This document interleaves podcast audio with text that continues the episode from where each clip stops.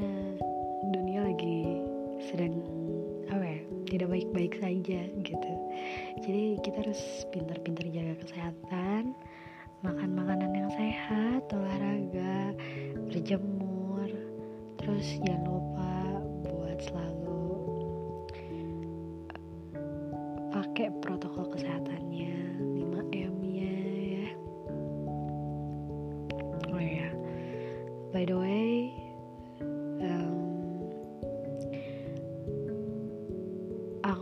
Nabila Salsafahira dari Prodi Psikologi Universitas Bakti Kencana Bandung. Yang sebelumnya juga udah pernah bikin podcast but it's all about uh, fase prenatal ya. Itu seru banget sih jujur ngebahas fase prenatal. Aduh kok ada yang nyalain petasan ya serasa tahun baru gitu atau lebaran. Um, oh ya sebelumnya juga aku mau minta maaf kalau misalnya dalam beberapa menit ke depan um, kalian bakal terganggu dengan suara batuknya aku. Iya mohon maaf ya. Aku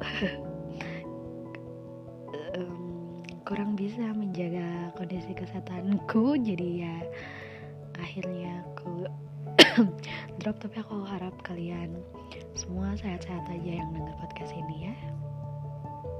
Oke jadi sekarang di podcast kali ini aku mau ngebahas soal stimulasi atau optimalisasi uh, mengenai ingatan kognitif memori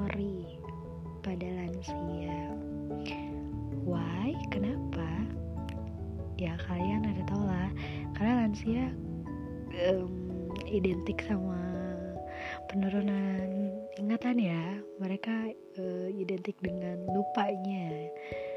Pasti mereka ya lupa lah. Karena mereka juga sudah mengalami penurunan-penurunan lain gitu. Fisiologis terus um, rentan kena penyakit kronis penyakit degeneratif masalah gizi terus masalah ketidakmandirian dalam melakukan mobilitas. Terus ya tadi yang aku bilang kemunduran kognitif dan interaksi sosial. Biasanya mereka uh, karena udah apa ya keinginan untuk berinteraksinya itu udah mulai menurun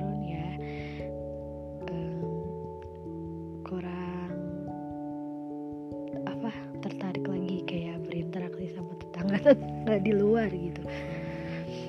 Nah sebenarnya kemunduran kemunduran yang terjadi sama lansia ini tuh um, normal. Normal saja. Ya terjadi secara normal gitu. Um, dari segala aspek gitu ya entah itu penurunan daya ingat, memori, gangguan bahasa, pemikiran, dan pertimbangan. Sebenarnya nggak ada pengobatan sih untuk um, mengobati um, ingatan pada lansia. Um, tapi ada beberapa stimulasi yang bisa dilakukan semua usia entah itu anak-anak remaja dewasa. Dan lansia. Tentunya tentunya. Nah, dari research yang sudah aku lakukan caelah gaya banget ya. Research yang udah aku lakuin aku nemuin bahwa um, faktanya ada beberapa terapi nih untuk mengurangi terjadinya penurunan kognitif dan memperbaiki interaksi sosial. Nah, di antaranya itu main catur terus ngisi TTS ya kan kalian pasti udah gak asing banget karena apalagi nih bapak-bapak ya. Bapak-bapak tuh biasanya suka banget nih main TTS nih. Malam-malam lagi. Ya kan di saung gitu sama temen-temennya gitu. Sambil sambil ngopi gitu. Uh, aku tahu karena ya almarhum ayah aku uh, suka kayak gitu ya. Malam-malam sama temennya ngisi TTS atau main apa sih. Ya apalah itu yang pakai bedak disentil-sentil aku kurang tahu apa namanya. Nah ternyata aku baru tahu nih manfaat TTS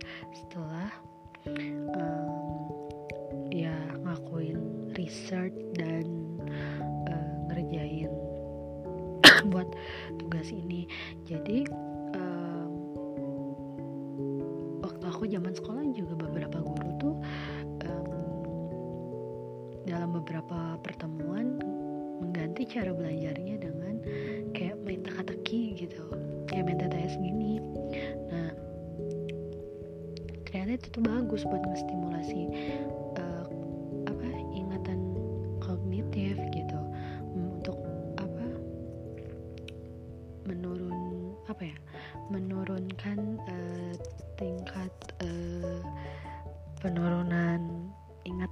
gimana sih aku ngomongnya? Bahasanya belibet banget ya pokoknya seperti itu.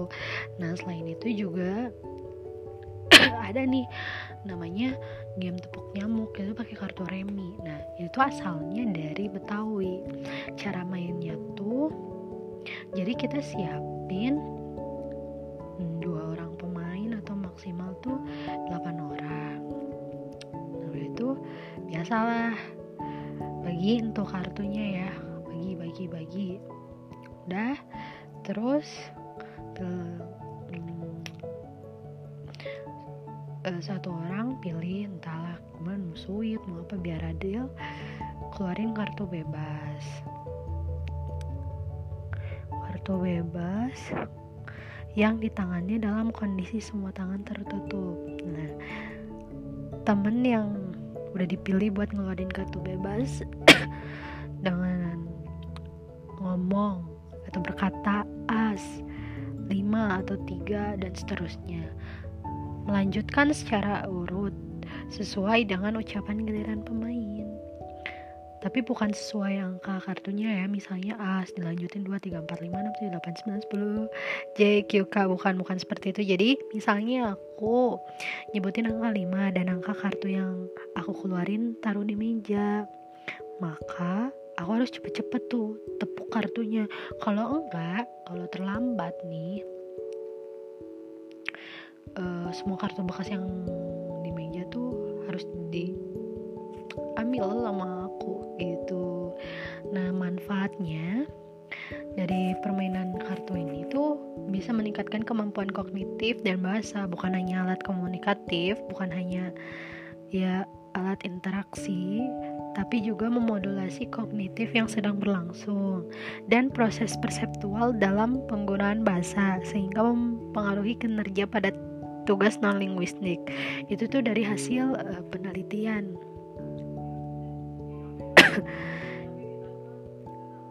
Terus um, jenis permainan kartu juga bagus untuk melatih kognitif, menilai kognitif, dan merehabilitasi motorik juga menurunkan gejala frontotemporal demensia pada lansia dengan cara mengelompokkan kartu-kartu. Nah, selain ya manfaatnya buat ngestimulasi, juga meningkatkan interaksi sosial ya. Um, terus ada juga nih terapi lain yang bisa dilakukan yaitu dengan senam otak. Nah, senam otaknya itu di antaranya um, ada ini nih. Ngelakuin gerakan-gerakan. Gerakan misalnya gerakan cross wall atau gerakan diagonal. Terus alfabet 8 gerakan ini uh, memacu otak untuk berpikir kreatif terus double doodle menggambar dua tangan melukis dengan dua tangan setelah menyebelah. Um, aduh aku susah ya jelasinnya karena um, harusnya ini aku bikinnya pakai video cuman karena masalah kondisi dan beberapa masalah lain. Jadi aku uh, menundanya untuk sekarang. Bukan aku sih aku belum bisa bikin video untuk sekarang. Terus uh, pernapasan perut. Caranya taruh tangan di perut, buang napas pendek-pendek, lalu ambil napas dalam dan pelan-pelan. Tangan mengikuti gerakan perut waktu membuang dan mengambil napas. Nah, itu bagus. Untuk persediaan oksigen terlebih untuk otak. Merelaksasikan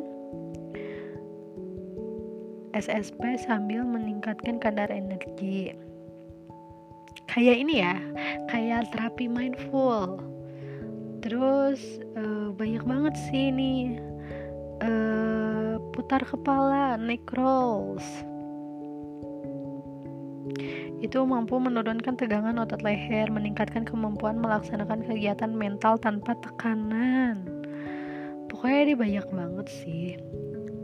Terus manfaat dari senam otak itu di antaranya kemampuan membaca, mengeja, komprehensi, menulis tangan dan membuat tulisan, terus jadi lebih percaya diri, dapat berkoordinasi dan berkomunikasi dengan baik, dapat berkonsentrasi dan tentunya um, bagus banget buat memori ingatan kognitif mengatasi stres dan mencapai suatu tujuan, terus memotivasi dan mengembangkan kepribadian. Um, um, terus ada juga nih stimulasi otak uh, lainnya itu kayak uh, bisa dilakukan dengan rekreasi. Ternyata rekreasi itu penting banget loh cek orang Sunda mete jangan atau mumet gitu ta pikiran otak teh. Karena mungkin itu berdampak uh, nanti ke depannya juga kali ya pada proses kognitif otak. Terus um, berdansa uh, senam yang tadi aku udah jelasin. Dengerin musik. Nih ya kan membaca itu biasanya kakek-kakek suka abah aku lah ya suka baca koran gitu. Baca apa aja deh yang ada di rumah dibaca gitu. Kontak-kontak telepon gitu dia bacain. Itu bagus banget buat ngelatih ingatan dan stimulasi ingatan gitu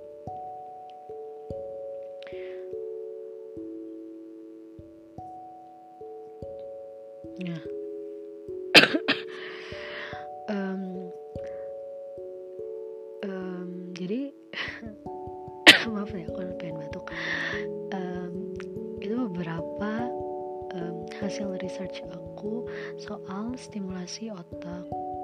Eh maksud aku stimulasi uh, memori ya. Memori otak kognitif ya gitu ingatan yang biasa aku kasih. Dan semoga itu bermanfaat dan bisa kalian uh, terapin gitu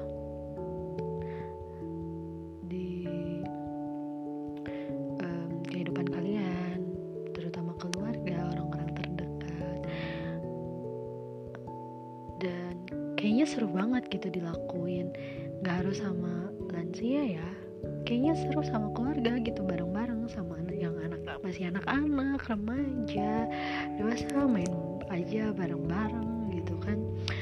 Praktek bareng-bareng gitu waktu kumpul-kumpul itu kayaknya seru banget sih.